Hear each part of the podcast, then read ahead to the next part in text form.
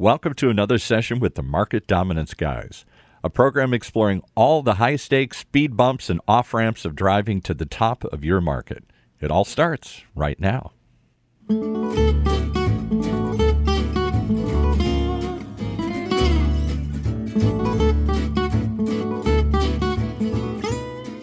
Connect and Sell, welcome to the end of dialing as you know it.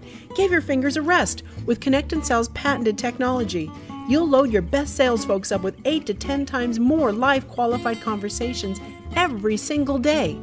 And when we say qualified, we're talking about really qualified, like knowing how many tears were shed while watching Titanic kind of qualified. Learn more at connectandsell.com.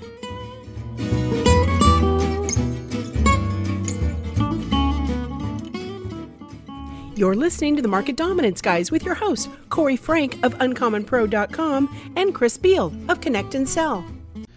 Startups that begin their journey without a primary mission or a focus on getting to true market dominance causes many teams to instead lead their new company into conditions that are ripe with extreme uncertainty and essentially abandoning all processes. They often jump head on into the product development cycle in order to execute on their idea and get to market as quickly as possible, just so they can start selling and bringing in revenue. And it's certainly understandable, but this is not the only option, nor is it even close to the ideal one. Eric Ries's fantastic work, The Lean Startup, demonstrates that companies can create order and reduce chaos by providing tools and processes to test their vision not once, but continuously. And that's the key here continuously.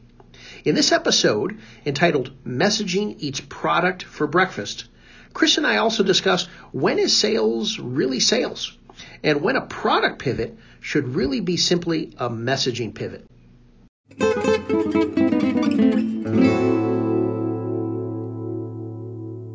Uh, we had left off last time with this concept of do something that looks like sales or do you actually do sales? Was the goal was to actually do something that looks like sales from our friend venkat and his concept of, of trying to get to these uh, pivot points as quickly as possible. Oh, that's a very interesting point. You know it's i think it's funny that when you think about it the looks like sales part actually is sales but it has this subtlety uh, this subtle difference which is that rather than it being an activity that is, I'll say, thrown to the sales department and we measure, did you sell something? Mm-hmm. We, we do something that looks exactly like what we would do if the sales department were very mature and well run, which is they'd handle the top of their funnel with great discipline. That's what great sales departments do is that when you look at the top of their funnel, it looks very smooth. The flow is smooth. And instead of desperately lunging for the, the deal at the end of the month, the quarter, the whatever, in order to quote unquote make their number, they're gold the same way, but the flow is so smooth that they actually make things happen all along the way. And I mean, that's, I think, the greatest distinction between a well run sales organization and a, and sort of an average sales organization is a well run sales organization even if the deals will tend to close toward the end of the period because that's how their buyers are trained to behave and it's just sort of easier to do that way. They're, top of the funnel and and as a result their pipeline they call it strong but it's really smooth. It's just it flows. There's opportunities that flow in. There's uh, they, they have sort of consistent false positive rates. If you were to investigate them carefully they'd have very low false negative rates. That is they'd be catching most of the opportunities out there before their competitors do. That's mm-hmm. kind of the mm-hmm. essence. And, we're, and what we're really talking about here is market dominance, and therefore we're talking about competition. So the key isn't just to survive and thrive in the, in the venture capitalist size, it's to actually win the market. So even if you weren't funded at all by external funding, core dynamic is you want to be there before your competition is there. I think what really happens done right is you build the top of the sales organization, that is the top of the funnel, exactly like you would have it at maturity, and you simply do it faster and you run it faster. Down funnel, your activities are very similar, but they're subtly different. So, discovery, actually, a great discovery is real discovery. That is, it's not a drive to a deal. Because once the top of your funnel is in good shape and is flowing well, you can afford to do true discovery that you can afford to have a conversation with somebody in which you discover whether your idea of your offering and their current concept of their problem as it evolves in the conversation that you have together turns out to be a fit sufficiently to take a next step. That's all discovery is, is that we're trying to find out do we have enough reason here from this conversation, which might take 15 minutes or 30 minutes or something like that, to say, let's explore further. Let's go from discovery to intention to solve, to explore a solution to one of the pain point or opportunities that's been discovered. So discovery is really the key to this whole thing because what you discover is product market fit. Market because you're talking to enough people. So it's not product customer fit. The problem with the standard model of let's just go sell is you never find product market fit because you're so busy working on product customer fit. It feels so good. Can I get this person to buy something? And when you when you go down that path, you morph your message in real time by adapting the message to the customer in order to try to make the sale. And this is the standard problem that shows up in all sales organizations. It's fatal, actually, or at least it'll wound you badly when done early in the go to market process. Is instead of saying, hey, here's my offering in the form of a message, now I'm going to go through discovery to discover whether anything in my offering resonates with your problem. And then we're also going to explore timing. Instead of doing that, we say to the salesperson, hey, go get a deal. So the offering morphs in the process of the deal to whatever the salesperson and the customer decide it should be to take the next step. So now every conversation takes the offering in a new direction. And the product team is frustrated. Why don't you just sell what's on the menu, for God's sake? Exactly. exactly. And so now you go all the way back to, and they've invested in the product that mm-hmm. the product team has and therefore the company's invested in the product. And so you have this drift occurring over here on the sales side. You have this rigidity because you already overinvested in the real product, which can't move very easily because it's built. And those two create this fault line. And the Grand Canyon actually that you mentioned shows up in that fault line. So the Henry Ford axiom that if I listen, actually listen to what my customers wanted, they'd still be riding horses. They'd want a faster horse. This concept where you can overinvest in the product at a greater pace than you're getting, gaining, culling, harvesting this market data is the key.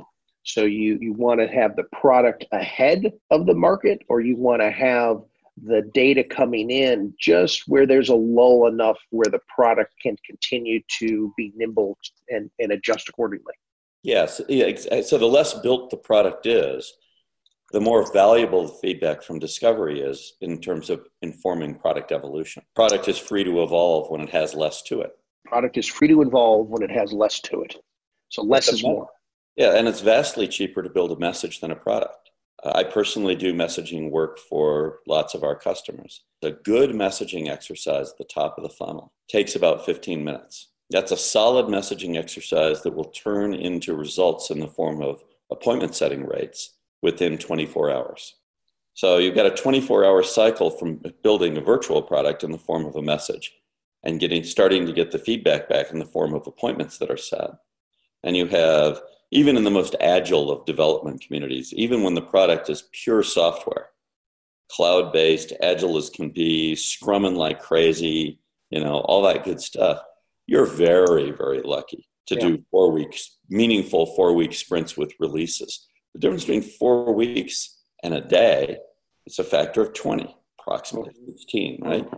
You go, you're 16 times as nimble as the most agile development team if you simply avoid developing things that you don't know you should develop.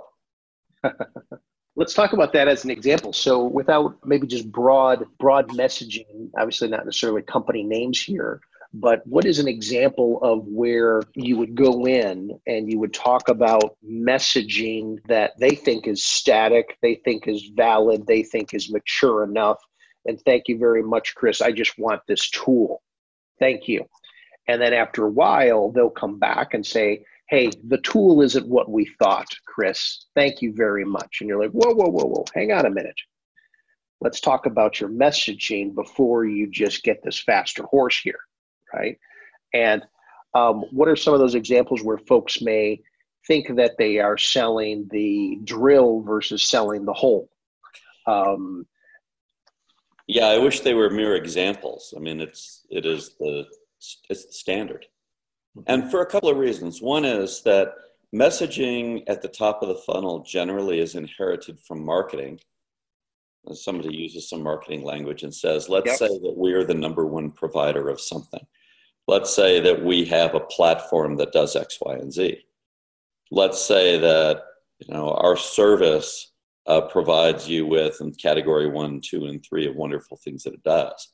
So all those are marketing oriented messages. In fact, they're the very kinds of messages that inform a deck that you build to influence venture capitalists to perhaps invest in you.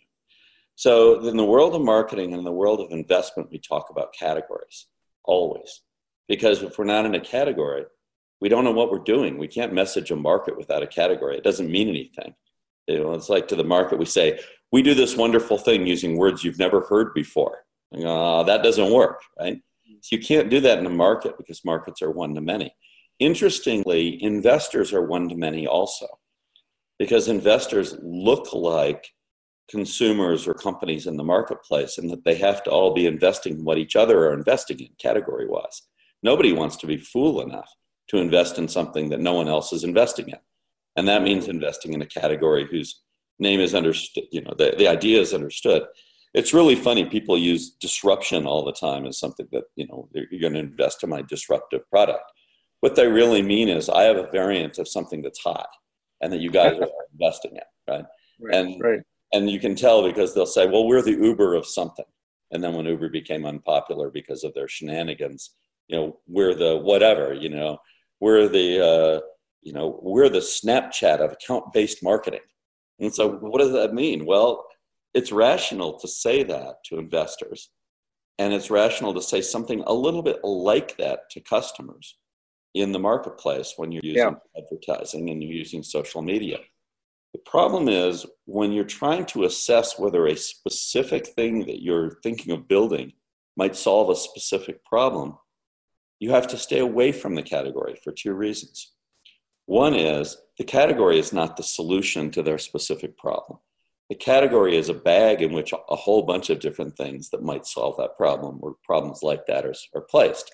So you're not really helping them think about it. Secondly, psychologically, when you say to somebody in a cold call, especially, you say something that indicates your product category at all. I'm calling you because uh, you know we're we help companies like yours uh, solve the problem of uh, keeping track of their IoT investment, whatever that is, or something like that. And it's like, yep, well, if they're competent, they're already doing it.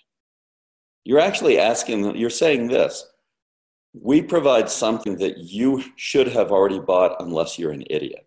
Unless you're an incompetent fool who's paying no attention to the market, we provide, oh, wait, it's already out there. We provide another one. But that messaging that you just say, right, as fictitious as it is, I mean, that is so common to all the different varied sales pitches that you and I receive every day, either in a LinkedIn reach out or in a cold call or in a mass email. It is structured exactly like that. Right. And so you, you get one of two answers. Neither one is good. One is, I don't care. That is, that's not a concern of mine right now. Thank you for letting me dismiss you in a relevant sense in a couple of seconds, which is what I was trying to do anyway. But if you're yes. pitching me, my job is to make you go away. Yes. I'm not inviting you into my house to sit down, you know, here, got a got another mug, got a pot of coffee. Sit down, Mr. or Ms. Salesperson, and regale me with your wondrous insights, right? That's not what I'm looking to do. I'm looking to make you go away. So you've mm-hmm. given me the perfect way to make you go away as soon as you tell me a category because I get to say the following either don't need that kind of thing right now, and I get to preserve my self image. Thank you very much. You have to go away. And then the other one is oh, you've hit a little too close to home. You've actually talked about a category that's important to me. But you've insulted me by implying that I haven't even bothered to look into this area. So you're telling me it's really important, and I've been incompetent and inattentive and haven't paid any attention to it at all. Now, that doesn't work. So I just say, oh, thanks. That's really nice. I'm glad you're in that business. You know, we're set. Mm-hmm. We're set. And neither one of those, that consider them as objections, is handleable. They're fundamentally unhandleable objections. One of them you say, hey, you know, this isn't something that's important to us right now. Now, how do you make an argument with somebody? You know, you're just wrong. You don't know what's important to you. Let me tell you what's important to you. I have insights about you and your problem that you have no idea about because I'm a salesperson. In fact, I'm a top of funnel 24 year old salesperson. And I'm you, the person with enough money to buy what, you know, authority to buy what I sell. And I'm going to give you insights about your business that you just didn't know anything. I mean, you're just so clueless, dude, you know? Mm-hmm. And then on the other one, they say, I'm sad. It's like, what can you do with that? No, you're not. No, you're not. We're so much better. No, really, I just bought one of those last week. Isn't isn't saving money important to you? Isn't saving time important to you? Right? And then I already lost the the pride argument here. Now I'm just just wrestling with, with the slippery pig. Yeah. Um, at that point. But that's the point that they, most people go. You need a message that's in a package that allows you to get all the way through a conversation and intrigue somebody enough to have a meeting or to maybe have maybe take a meeting maybe take an appointment. So to do that you have you've got to put some pieces in the message. So recalling that as as you pointed out in your intro summary here today the product is the message at this point. You're selling the message. The close is the meeting. They take the meeting. The actual like delivery is they come to the meeting. That's delivery. They come to the meeting and you hold the meeting. And now you have a full product cycle that you've got an idea of what you want to want to do, you've sold it, you actually have transacted, they came to the meeting, and now something will happen next. Whatever is going to happen next will happen next, right? Mm-hmm. So we're trying to find out very, very early on, as early as we can, does our product, which is the message, actually have validity or legs in the marketplace, which is my list? So it's so important to start with a list that the company creates and the company manages because that's the market. Allowing the salesperson to make up the list is basically saying we have no idea what our market is and what we're really looking for is some faux examples of success so we can take them back and fool ourselves. We want to feel like we're making progress. But you're not making progress if you're going in every direction. You have to be going in one direction. You can't go in every direction at once. Doesn't you? That's a, that's a bad idea, right? I can't say, hey, Corey, you say to me, well, what did you do on the 4th of July? I said, well, you know what I decided to do was to go on a little vacation.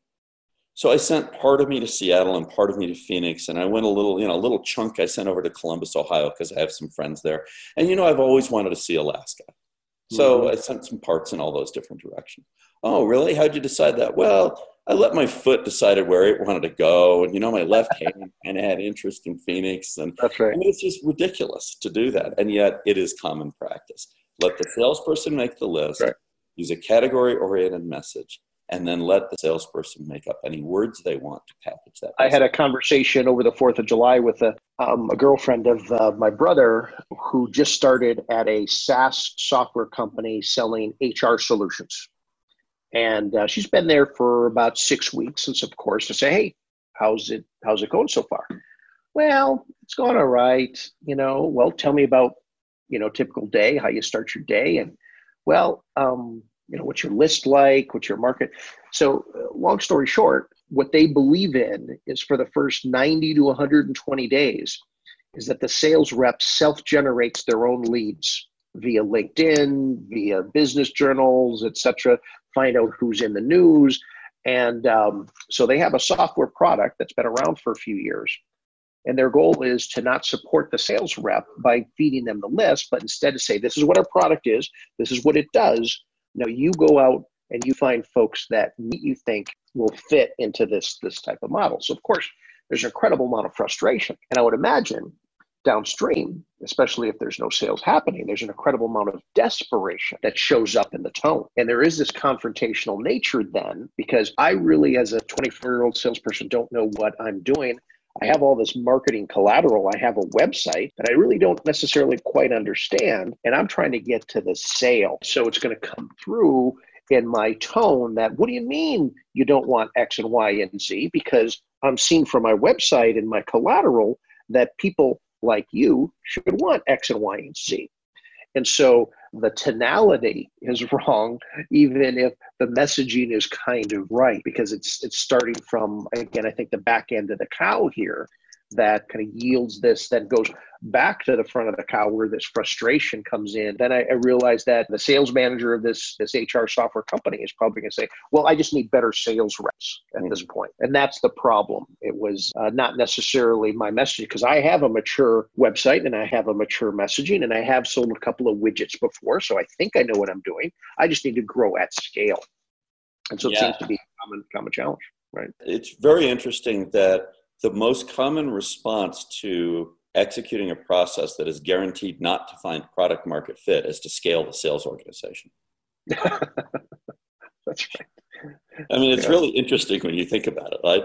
It's like saying, well, so I have this hose. I'm trying to put out a fire with this hose, but the hose sprays the water in every direction, so it doesn't seem to do anything to the fire. So I think I need more hoses just like this one. Yeah. And I'll, I'll point them sort of in every direction, and maybe the fire will go out. Well, you know, for little wimpy fires that could work, but dominating a market is not a little wimpy fire to put out. Mm-hmm. You, you, if you just change the hose so that the hose directs a high pressure stream at one place, you can choose the part of the fire that you can put out, and from there cools down a little bit. People would think of this as the opposite analogy, right? It's like, how can going to dominate a market look like putting out a fire? Well, remember, you have competition. The market is always on fire you're trying to cool some of it down enough to let you go in. You're new. Mm-hmm. And you need to direct it at one spot. And one spot means it's an it's something about the market that if you get some, you're more likely to get more. This is where going all the way back to Geoffrey Moore and crossing the chasm is so key. Markets are self-referencing. The most important thing about a market is that it's self-referencing. A correctly defined market is always a list. It's never an idea, it's never a description, it's always a list. So here you have this problem. I've got a list, and I've got to make that list self referencing with regard to something that I sell, my product. So if I don't at least make the list to direct all the effort at the list, I have no chance whatsoever of ever getting self referencing going on. And there are exceptions, and the exceptions are in the cons- this is not about consumers, this is all about B2B. In the B2C world, you can actually have products take off almost accidentally. It happens on occasion because the product is so popular for whatever reason something's going on in the world, right? Every once in a while in B2B, like in once in 20 years, something will take off just like that. Often a B2C crossover like the iPhone.